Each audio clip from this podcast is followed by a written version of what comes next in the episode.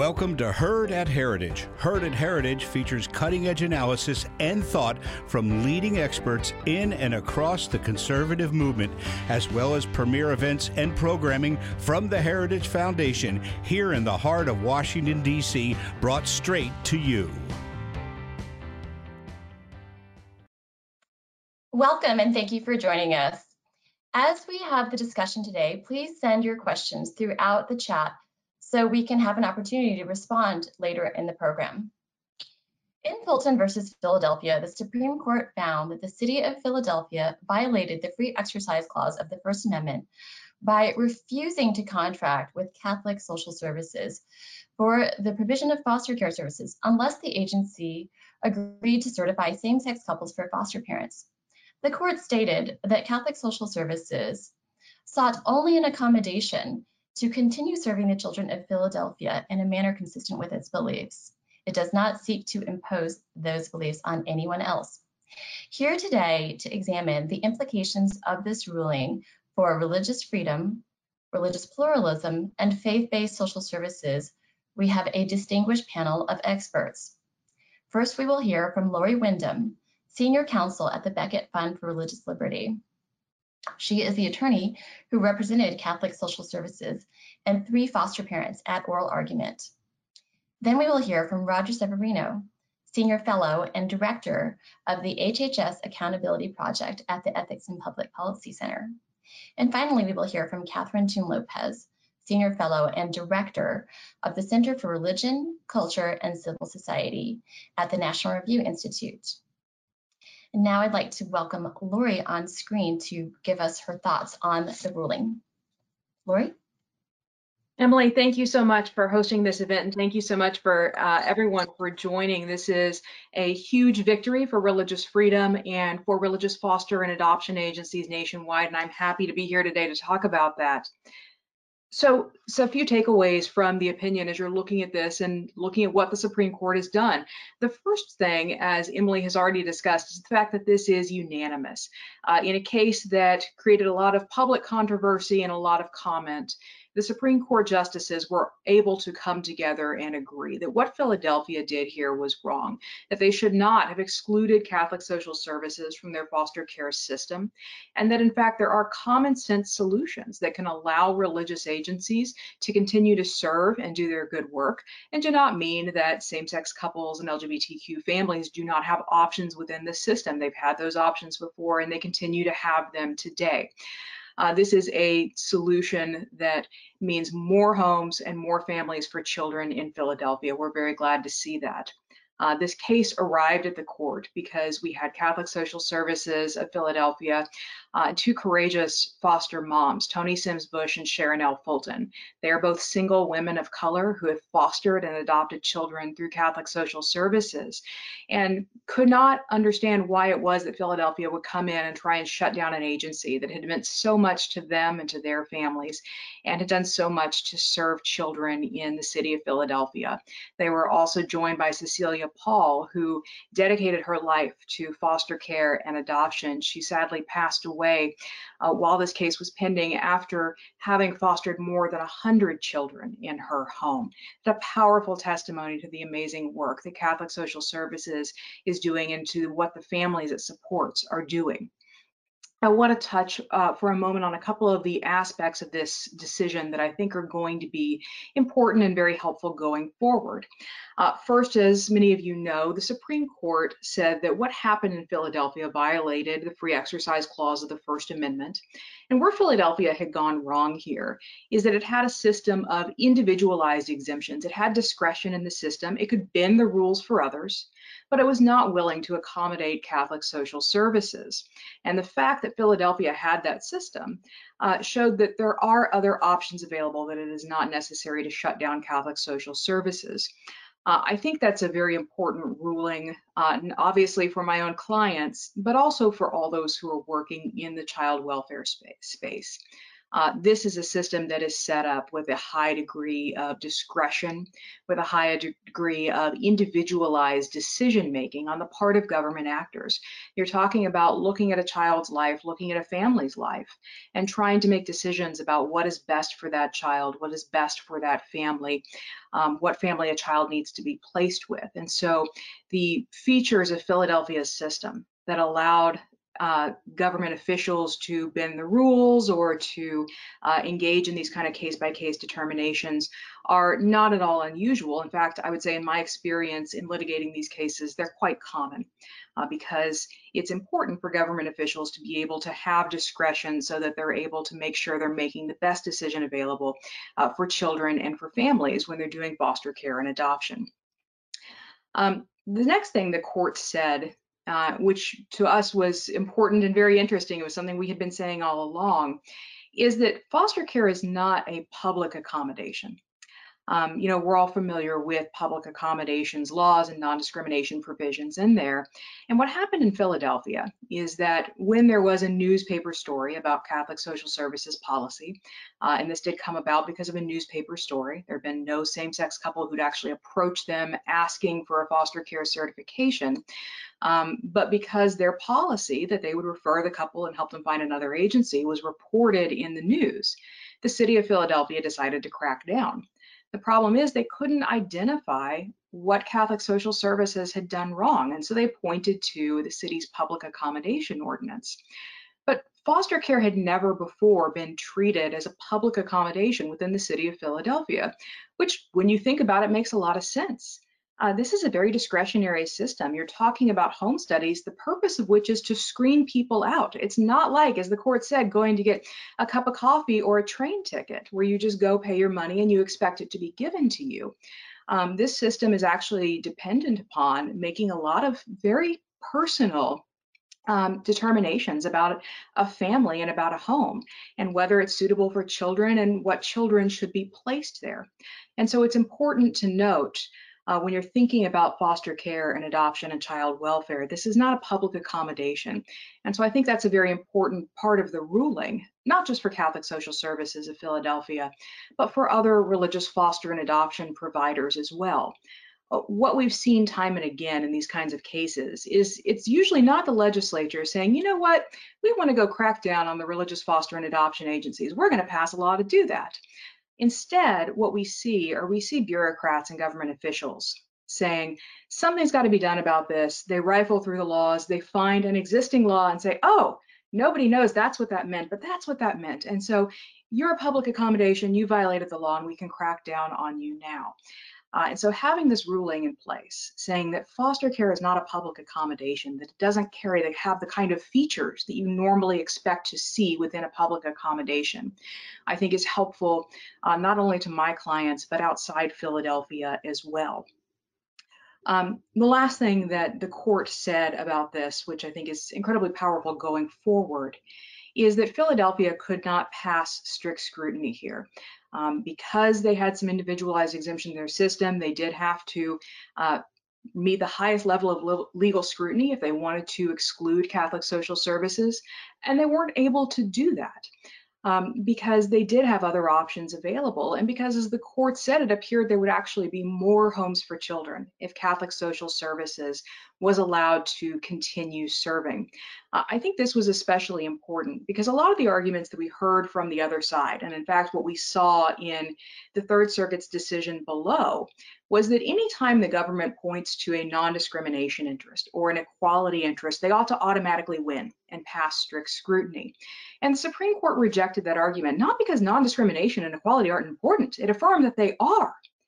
Uh, but because it's not enough to just say, I have this general interest, and so therefore I win. In fact, what the courts are saying you need to do is go and look more closely at the circumstances of the case. Does this interest in this particular circumstance actually trump the interest in religious freedom, or are there other alternatives? If there is another way to achieve your goals without restricting religious freedom, then the government has to take that option. Uh, and that was the option that was available to Philadelphia here.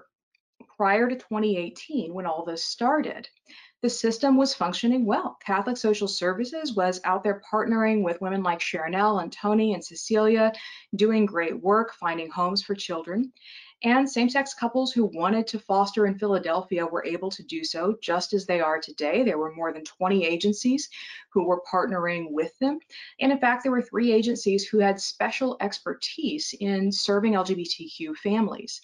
And so this was a system that was functioning. It was not necessary to go and exclude religious providers in order to achieve Philadelphia's goals.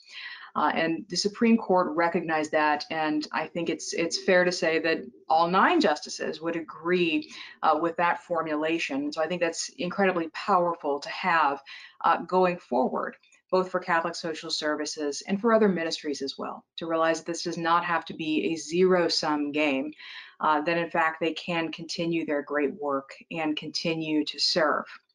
Um, I do want to leave us some time for, for questions here, and you've got two great panelists uh, you're going to be hearing from, but I just wanted to wrap up quickly by saying that um, this decision came as an enormous relief to Sharonell, to Toni, to Catholic Social Services. It's been a long fight. It's been three years since the city of Philadelphia said they were no longer going to allow any children to be placed with any families who worked with Catholic Social Services. And so for the Supreme Court unanimously to say, no, Philadelphia, you got this one wrong. This was not the right approach here. Uh, that's a huge relief and weight off their shoulders. Um, it's powerful going forward, and Um, it's a great relief to know that they're able now, uh, and I hope very soon will be able to welcome more foster children into those homes and continue their great work. And so I'll stop there and uh, turn things over to our next speaker. Thank you so much, Lori, and congratulations again. And now I'm delighted to welcome our next speaker, Roger Severino, who has quite a bit of experience, not only in religious freedom, but specifically in this area of protecting faith-based adoption and foster care, since when he was at H H S as the director of the Office of Civil Rights, he crafted a rule that would have protected faith-based foster care and adoption. And he also has an article in the National Review about the decision in Fulton. So Roger, please tell us about the implications of Fulton for law and policy. Yeah, of course. Thank you, Emily. And congratulations to the Beckett Fund and Lori Windham. This was hard fought. And nine oh sends a tremendous message. It's, it's rare to get a unanimous decision in a controversial case. And this is one of those, of course, controversial. All religious freedom cases are.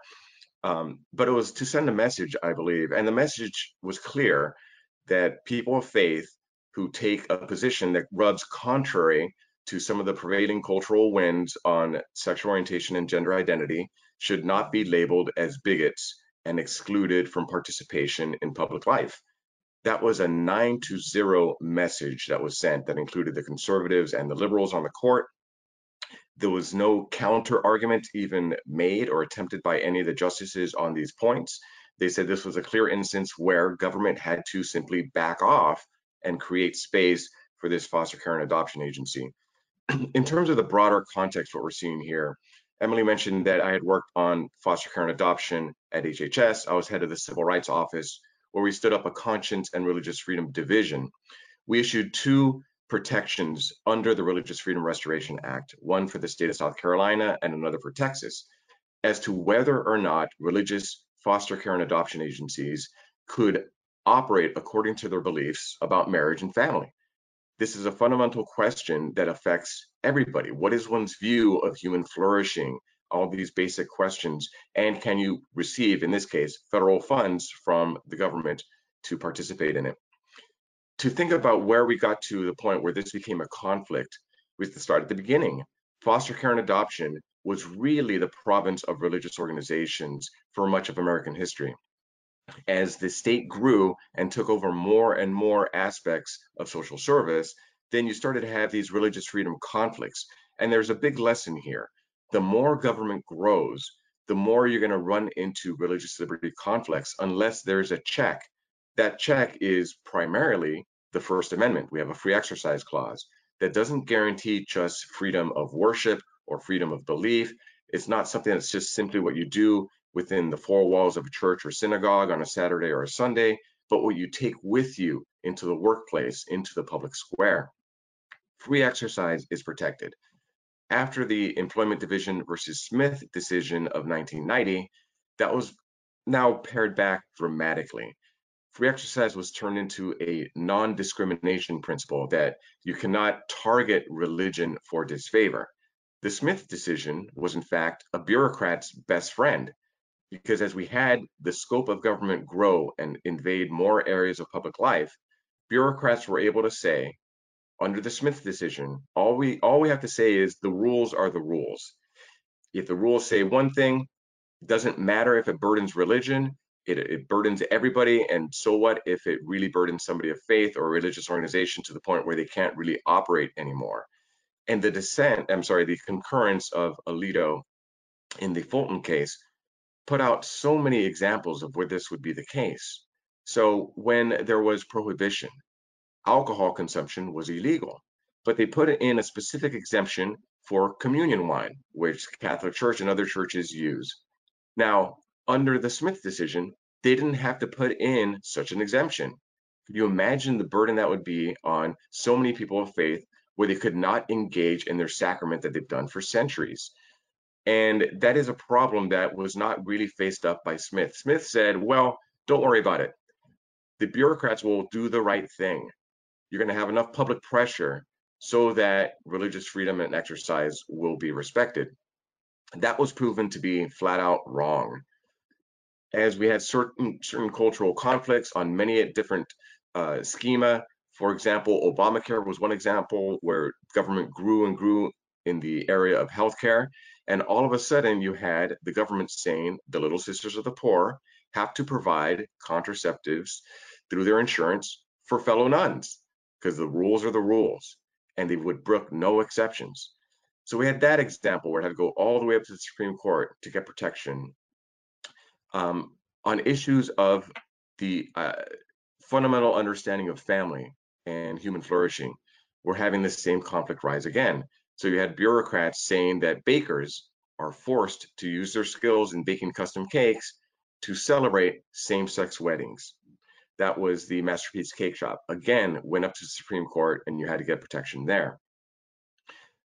The Fulton decision is saying the first step in saying enough is enough.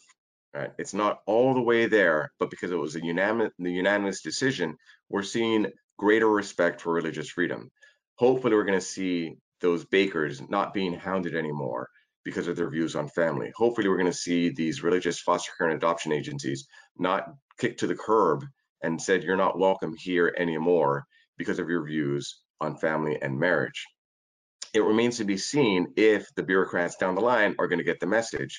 And there's been a lot of discussion as to, well, you didn't have a unanimous ruling overturning the Smith decision, right? You still have this pressure where the bureaucrats will have the upper hand in some cases.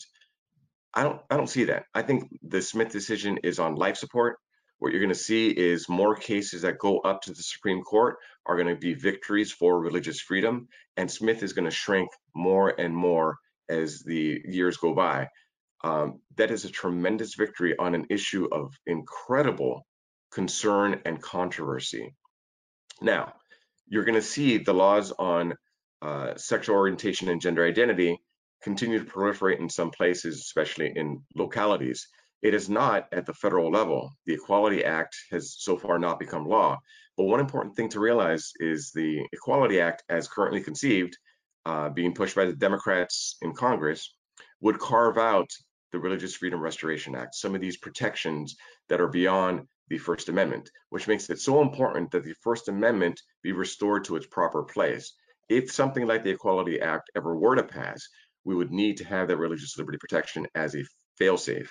Uh, there are many policy reasons why it shouldn't. Again, the more government grows, the more of these social conflicts you'll have, uh, while you could still treat people, uh, uh, sexual orientation, gender identity with respect. You don't need blunt instruments of the law that would end up infringing on religious freedom. So I'm very encouraged by what Fulton has provided for us. It has opened the door quite wide to push back on the growth of the administrative state when it burdens people's religious expression. And that is what free exercise of religion under the First Amendment is all about. Thank you so much, Roger. That was an excellent um, discussion of the implications of the ruling for future uh, rules and for future laws. Now I'm going to turn to our friend Catherine Jean Lopez, who I believe is going to join us by phone to discuss the social implications of the Fulton decision. Catherine has done extensive work on faith-based foster care and adoption, and I welcome you to join us now, Catherine. Oh, thank you so much, Emily, and thanks for everyone for rolling with uh, some technical issues here. Um, I am uh, so grateful that we could um, do this event because it's so important. Um, first of all, uh, Lori and Roger are American heroes, and they're, they're the kind of people who are doing uh, tremendous work that uh, don't make headlines necessarily all the time, and, and that's probably for the best. Um, but we're so grateful that um, the Supreme Court ruled unanimously. And um, Emily, when we put this together, we thought it was important to have unanimous in the title of the event because this is this is a sign of hope. You know, the, the city of Philadelphia overreached, and Sonia, Sonia Sotomayor, Elena Kagan, everybody could see that. It was it was as clear as day. And as you heard, you know, not many people paid attention to, relatively speaking, the oral arguments because it was the morning after the election. Um, but for those of us who were listening in, it was so obvious that that the court the court got it. Um, you know, we have we have a crisis of, of in foster care in the city of Philadelphia, as we do um, all over the country.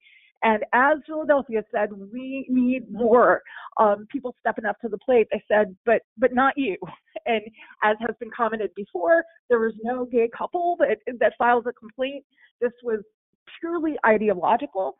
And the reason I think that it should give us some hope is because for those of us who have been talking about religious freedom and talking about the faith-based entities that will be hurt, therefore the vulnerable people who will be hurt if we uh, continue to go down a path of narrowing religious liberty, here is a case where, you know, it's really important to rewind to the beginning of June, because at the beginning of the June, there was commentary based on Pride Month, um, warning justices that they, they should not rule against gay rights. Well, guess what? They didn't, right? This case was not about gay rights. It was about religious liberty, and it was about the children and families who Catholic Social Services serve. And in every case where you have people trying to pit gay rights against religious liberty, it's children who are suffering. I think it's really important that people take a look at the plaintiffs in this case. Um, there was a beautiful op-ed that, that Sharonell Fulton and Toni Simms-Busch wrote in the Wall Street Journal last week. And it is a portrait, Emily, in Black Lives Matter. You know, these women are saving the lives of, in most cases, young Black men um, and, and uh, young Black children who are raised to be men. And we've heard some of the testimonies. Um, and uh, there's no reason, no reason, no reason for the government to cut the legs off of um, entities like Catholic Social Services. So in noting that, that the Supreme Court unanimously saw the overreach, I think that this should be a sign of hope and give people some confidence and courage.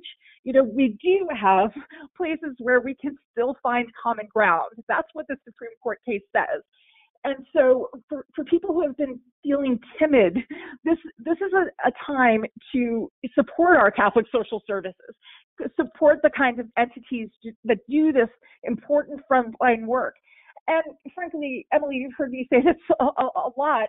I think it should be a challenge to those of us who call ourselves pro-life, uh, because this this is a crucial. Making sure that that children are in homes and, and permanent families, and getting those families the support that they need, that's absolutely something that, that pro-life Americans need to consider a priority. And so there there's so many layers of this: religious freedom, um, uh, charity, you know. Um, and and um, finally, I really think that, again, if we we're living in a country that has such disunion, right? Such hostility, especially on these cultural issues. This case is about pluralism, um, and you know, as we're approaching Independence Day, right? You got your flags out and everything. What what is this about? What is this country about?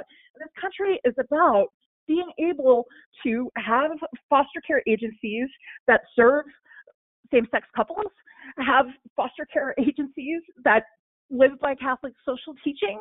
We don't have to pit these against one another. We don't have to eliminate one or the other. This is a case where we need all hands on deck. And so it delights me when you when you see people like Walter Olson from the Cato Institute. He's married to a man they've adopted internationally. He says the Catholic Church needs to be in this space. Well, thanks be to God, this is the best of America, right? When we can have fundamental differences, but we can still, you know, fight for one another's rights in, in this in this space. And, you know, obviously in this particular case, you know, Lori can tell you some horror stories about, you know, children that they were aware of who were not getting homes, getting into homes and not getting the services they need because because of what Philadelphia did in this overreach. But again, thankfully, it was noted as overreach by the Supreme Court unanimously. And so I really think this is this is a, a great way for us to be able to go forward and have some hope that in a country, again, that's so divided, we can help the most vulnerable. We really can, even if we, we adults don't agree on everything. Thank you, Catherine. Um, thank you for bringing us back to uh, the human impact of this incredible ruling. It really is a win, not only for religious freedom and people of faith, but for all Americans, because all Americans are served by um, religious organizations and, and helped by religious freedom. So now I want to turn to some of the audience questions. A reminder, please keep sending in your questions through the chat function. Uh, the first question, I want to focus um, on the children. So there are over, and Lori, please feel free to join us back on screen. Um, There are over four hundred thousand children in America still in foster care waiting for a forever family. In Pennsylvania, I believe there are over thirteen thousand. Will this decision mean that more faith-based foster care and adoption agencies will be able to operate, including those that have been um, excluded in other states that had Um, similar laws on non-discrimination and that were interpreted in the same way that Philadelphia interpreted their law? Uh, yes, is the short answer here. I think that, first of all, the Fulton decision provides protection for agencies who currently are at risk of shutdown um, or attempts similar to what Philadelphia tried with Catholic Social Services. Um, and I I'm hopeful that what we will see going forward is that we have agencies in some of these places who were forced to close, who are now able to uh, to reopen the doors. The fact that uh, the Supreme Court has unanimously said that it's not necessary for uh, cities and governments to go around shutting down these agencies is powerful, and I believe that the legal protections here are stronger. So I'm hopeful that we're going to see um, more homes for children going forward. Wonderful. And we also have put a Heritage paper into the chat, which shows that those states that had adopt, had passed laws to protect faith-based agencies saw an increase in the number of families that were willing to foster. And so that bodes very well for the social outcome of this decision. Another question from the audience, and this is to any of you. How broad is the scope of the Fulton decision? Was it, quote unquote, narrowly decided? So we had this same question with the Masterpiece Cake Shop decision. The overarching message is that it was unanimous. And to get unanimity and get all the liberals on board, they had to reach a position of common ground. Um, some people would have liked to see Smith overruled outright, but as I mentioned, Smith is on life support, because you already had six members of the court say that it should be revisited, essentially. Three would have done it already. Three others concurred, including Breyer, saying that they're convinced that it has problems. And that's why I said it's opening the door wide. This is the beginning of, I think, a sea change in the jurisprudence of the court. And just as we saw with Masterpiece Cake Shop, you combine it with this one, it, it's the overarching tide is coming in, where no longer are you going to say that people who have religious beliefs about marriage being the union of a man and a woman can be labeled bigots and excluded. Um, we're going to see more of these cases, I believe, because I think there are, are forces out there that are seeking to be uh, offended, essentially. Uh, Jack Phillips of the Masterpiece Cake Shop decision, he won on sexual orientation. Now they're going after him for gender identity, trying to force him to bake a cake celebrating transgenderism, right? I think he's going to win that case. I think he's going to win um, when it when it comes up to the Supreme Court, and I think that's what the trend is going to be going forward. Emily, can I just add? I'm not a lawyer, um, and I love Sam Alito, who, who was not happy about this decision. Um, but um, but I think in terms of public awareness, this was just so crucial that it be unanimous, and so I'll take the narrow. Um, I think I think it's really important too. You know, I often think that foster care is like the military, in as much as like if you're not involved in it, you sort of don't know about it, right? And um, this this case is such an opportunity for us to celebrate people like Sharonell Fulton and Toni Simms-Busch, and um, get to know what they're doing and what the need is. So I I'll take I'll take the unanimous um, for. Uh, for uh, the opportunities that it, it gives us to really make use of this case in terms of public awareness. I, I think that's that's beautifully said. Just to add a, a couple of additional thoughts here, you know, if you look at what the Supreme Court has done recently, um, you have the Fulton decision, you have the Masterpiece decision saying you can't just flat out discriminate. You also have the decisions that in the COVID cases, which say essentially, look, if you're going to make exceptions for other activities, you're going to have to show us you have a compelling interest in cracking down on religious exercise. Uh, and so I think when you take the, the power of those three sets of decisions together, what you see is that there are many attempts to crack down on religious freedom now uh, that are going to be very difficult to get those to stand up in court. Great. Well, another issue that came up in this case was the assertion that the support of marriage between one man and one woman is somehow similar to the opposition to interracial marriage.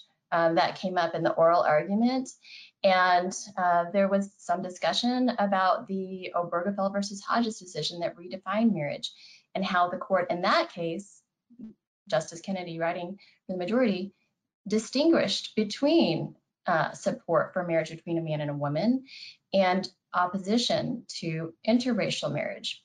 Um, would one of you, or more than one of you, like to comment on how Fulton relates to uh, the, this discussion and this comparison? Well, I, would, I would say it was the dog that didn't bark. Normally, when you have religious freedom and L G B T issues butting up against each other, the L G B T side will always pull the race card and say, well, we, we treat racists like they deserve, like bigots, and this is no different. Not a single voice on the Supreme Court raised the race analogy, not one. I think that's incredibly important, because if you combine this, as Lori said, with all the other decisions that have been coming down, we're really seeing a a movement to make sure that every attack on religious believers on these questions of human flourishing are being protected by the Supreme Court. And I think it was very encouraging to see that that was indeed an argument that wasn't even raised by the liberals on the court. Okay, another question for you. Um, Lori, you mentioned in the oral argument at the Supreme Court that you asked the question, um, is it going to be the I'm paraphrasing you, is it going to be the case that the Free Exercise Clause is going to shrink every time the government steps into an area of providing services that has traditionally um, been an area that has been populated and in many ways led by private agencies? And Philadelphia had called Catholic Social Services a point of light in the foster care system. So, Lori, can you unpack that line of thinking and, and tell us what the court's decision means? Absolutely. And, you know, I think as Roger said uh, so eloquently at the beginning of his, you do need to go back to the beginning. This is something uh, that religious groups, and this is something that the Catholic Church has been doing for millennia, caring for the widow and the orphan, providing homes for children in need. Uh, you know, it was religious and private groups who first came together in Philadelphia to find homes for children. Interestingly enough, um, uh, Catholic Social Services, its its you know, forerunner, was actually nuns who were going out finding homes for children who had been orphaned during an epidemic, a yellow fever epidemic in Philadelphia in the late eighteenth century. Um, and so what we see now is that government increasingly has expanded its reach into the social service sector and engaged in licensing, engaged in mandatory contracting, meaning you can't do this unless you have that contract, um, and taking other steps to say how the system's going to run. And so I think it's very important that, um, that those religious rights endure, uh, especially when, I would say even when, but especially when you're in a system where the government has decided it's going to come in and begin to take over and try and regulate or run additional parts of the system. It can't be the case that the Free Exercise Clause shrinks and that your rights are smaller. And I think it was really powerful here. You know, that was the primary argument that Philadelphia uh, was raising, was this idea um, that they had additional discretion, they had additional power because of the role that they play as regulator and as contractor in the system. And the Supreme Court rejected that um, with, you know, pretty, pretty brief analysis, just kind of, you know, pushed it aside. And I think that's powerful because it shows that, as the court said, no matter the level of deference you're going to give the government, what Philadelphia did here was out of bounds. And so I think that that especially is particularly powerful uh, when you're talking about situations where religion has been there, religious organizations and people have been there providing social services, and the government wants to come in and say, no, no, no, you're going to do things my way now. Yes, and as Roger mentioned, we've seen that already in healthcare with the Affordable Care Act and the contraceptive mandate affecting the Little Sisters of the Poor. We could also see it in education. There are just many, many ways in which government um, stepping into an area of social services um, could push out the traditional um, private providers unless there are protections of religious freedom. So in our closing minutes, um, would you like to each give some final thoughts to the audience on the importance of this unanimous decision? And I'll start in the order that we went in before. So Lori, why don't you go first, and then Roger and then Catherine. Absolutely. So, you know, again, we're just so grateful the Supreme Court was able to come together and unanimously say it's important to protect foster families, religious foster agencies. Uh, I think because of the way the court structured its opinion and because of the other good religious freedom decisions we have seen recently from the court, uh, there are now much stronger protections in place for religious foster agencies, religious adoption agencies, uh, and also for other religious ministries who are going to face these challenges. The Supreme Court has pointed us on the way and pointed us in a good direction. Um, I, uh, to steal Roger's line, Smith is on life support. This is good news for those of us who have been concerned about how strong the Free Exercise Clause is going to be. Um, you know, have a majority. You now have a majority of the court saying that we need a better standard, and that's a very uh, encouraging statement for what is to come in the future. Um, and, and as I said at the beginning, this is important for the law, yes, but it is also important for those on the ground. Um, when this case started, as Catherine alluded to, there were a number of sad stories. One was a story of a special needs child who had been taken from his foster home and could not be reunited with his former foster mother who loved him because of Philadelphia's shutdown. After we went into court, the city relented, Um, allowed that uh, reunification to take place, and I'm happy to say that that foster mom has now adopted that child and um, now has a forever home. And so it really speaks to the beautiful work that Catholic Social Services and that these families have done, and the work that they're going to be able to continue. Wonderful. Thank you so much, Lori. And Roger, would you like to share some closing thoughts? Certainly. So Philadelphia raised the argument that Catholic Social Services was discrimin- discriminating under the guise of religion. That is a slanderous lie. That was rejected by the Supreme Court.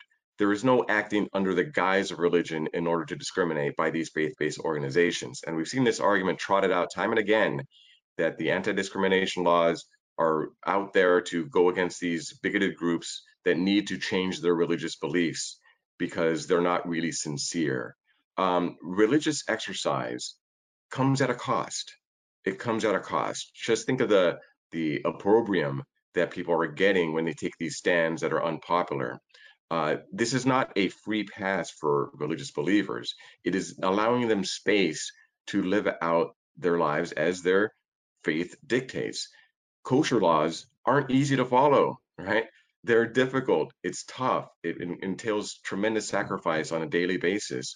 It is not a, a form of trying to get some leg up on somebody else. If at the very least we had an equality principle that was fully in effect, um, we're getting there, especially with the COVID cases, as Lori mentioned. And we pushed very hard to say at, at the Civil Rights uh, Office at H H S, you must allow accommodation for people with disabilities during COVID, to allow their support persons in hospitals. We also said you must allow clergy in as well, because people need to have that solace so they don't die alone. We didn't say, well, disability rights is more important than religion, and therefore it's okay for only one. No, if you allow one uh, accommodation, you should always also allow the religious one, because you don't know how important that is to that person's religious beliefs. Um, and again, these things come at tremendous cost to religious believers, and the Fulton case is finally putting to rest that allegation that there's something else going on. People who are insincere about their religious beliefs are obvious about it. People in prison who want to start the Church of Whiskey and Steak in order to get a accommodation don't get very far, um, because it's so blatantly obvious. But people of religious faith must be given the space to actually exercise their beliefs. That's what it means to live in a pluralistic society. And with these set of decisions from the Supreme Court and Fulton's being unanimous, I am so encouraged that it's going to be an unbroken win streak for at least the next ten years for religious freedom. Thank you, Roger. Catherine, would you like to give some closing thoughts? Yeah, it's so such an honor to follow Lori and Roger. And I just want to echo um, what they've been talking about. Religion is essential. Religion is essential. Religion is essential. And during COVID, as, as Roger talked about, we sort of collectively sort of suggested that religion wasn't essential. And thanks be to God for people who fought, um, because um, you know, all, all of that loneliness and suicide and things that we're hearing about now, Um, it absolutely has to do with the fact that that um, religion was was kind of asked to take a back seat, and um, and I've I've heard people people like Cardinal Dolan say, you know, maybe maybe we should have uh, fought a little uh, more, um, a little uh, qu- quicker, and um, so all gratitude to people uh, again like like uh, Toni Simms-Busch and and Sharonell Fulton, who stand up for religious liberty and and um, make us understand why this is important. Um, you know, often when we argue about these issues, these contentious issues in public policy, we have the luxury of not knowing the faces and the names. And um, a, the Supreme Court uh, victory in Fulton um, makes us take a look. And so I, I would hope that, you know, if you're hearing about this case or understanding it for the first time, that you um, you talk about it with people, that you really um, educate yourselves about what's going on, because more and more and more we see that when people see the details of the narrowing of religious liberty here and there, they they object to it. They see that it's overreach. Um, it's it's the caricature of religion that, that people have, or bad experiences um, that that lead lead us to look away from the facts on the ground, the people um, really working on the front lines. And as Toni Simms-Busch and, and Sharonell Fulton have have said, you know, when you're you're dealing with children in foster care, you're probably dealing with trauma. And so you're going to need services. It takes a village, they read, wrote in their op-ed. So so again, we, we want the good of religion in the public square. And of course, that's what our country is based on. So thanks again to Lori and to the Supreme Court, the Beckett Fund, for this, this important victory and reminder that religion is essential and is worth fighting for. Well, thanks to each of you. Um, to Lori, again, congratulations on this wonderful win for religious liberty, for faith-based foster care, and really for all Americans. And to Roger, thank you so much for your work, and we wish you the best on your accountability project, and thank you for the partnership of Ethics and Public Policy Center. And Catherine, thank you again for co-hosting this event with National Review Institute and the Heritage Foundation, and for all of your work on faith-based adoption and foster care. This is a fantastic unanimous win that is very common sense, that is going to immediately benefit uh, children who are in a very vulnerable state. So we're delighted that you were able to join us today for this event. If you have further questions on this topic, feel, feel free to contact me. And after the webinar, you will be receiving a very short survey that will help inform us about what you would like us to discuss in the public square. So again, thank you to each of our panelists, and thank you to the audience for joining us today. Have a wonderful afternoon.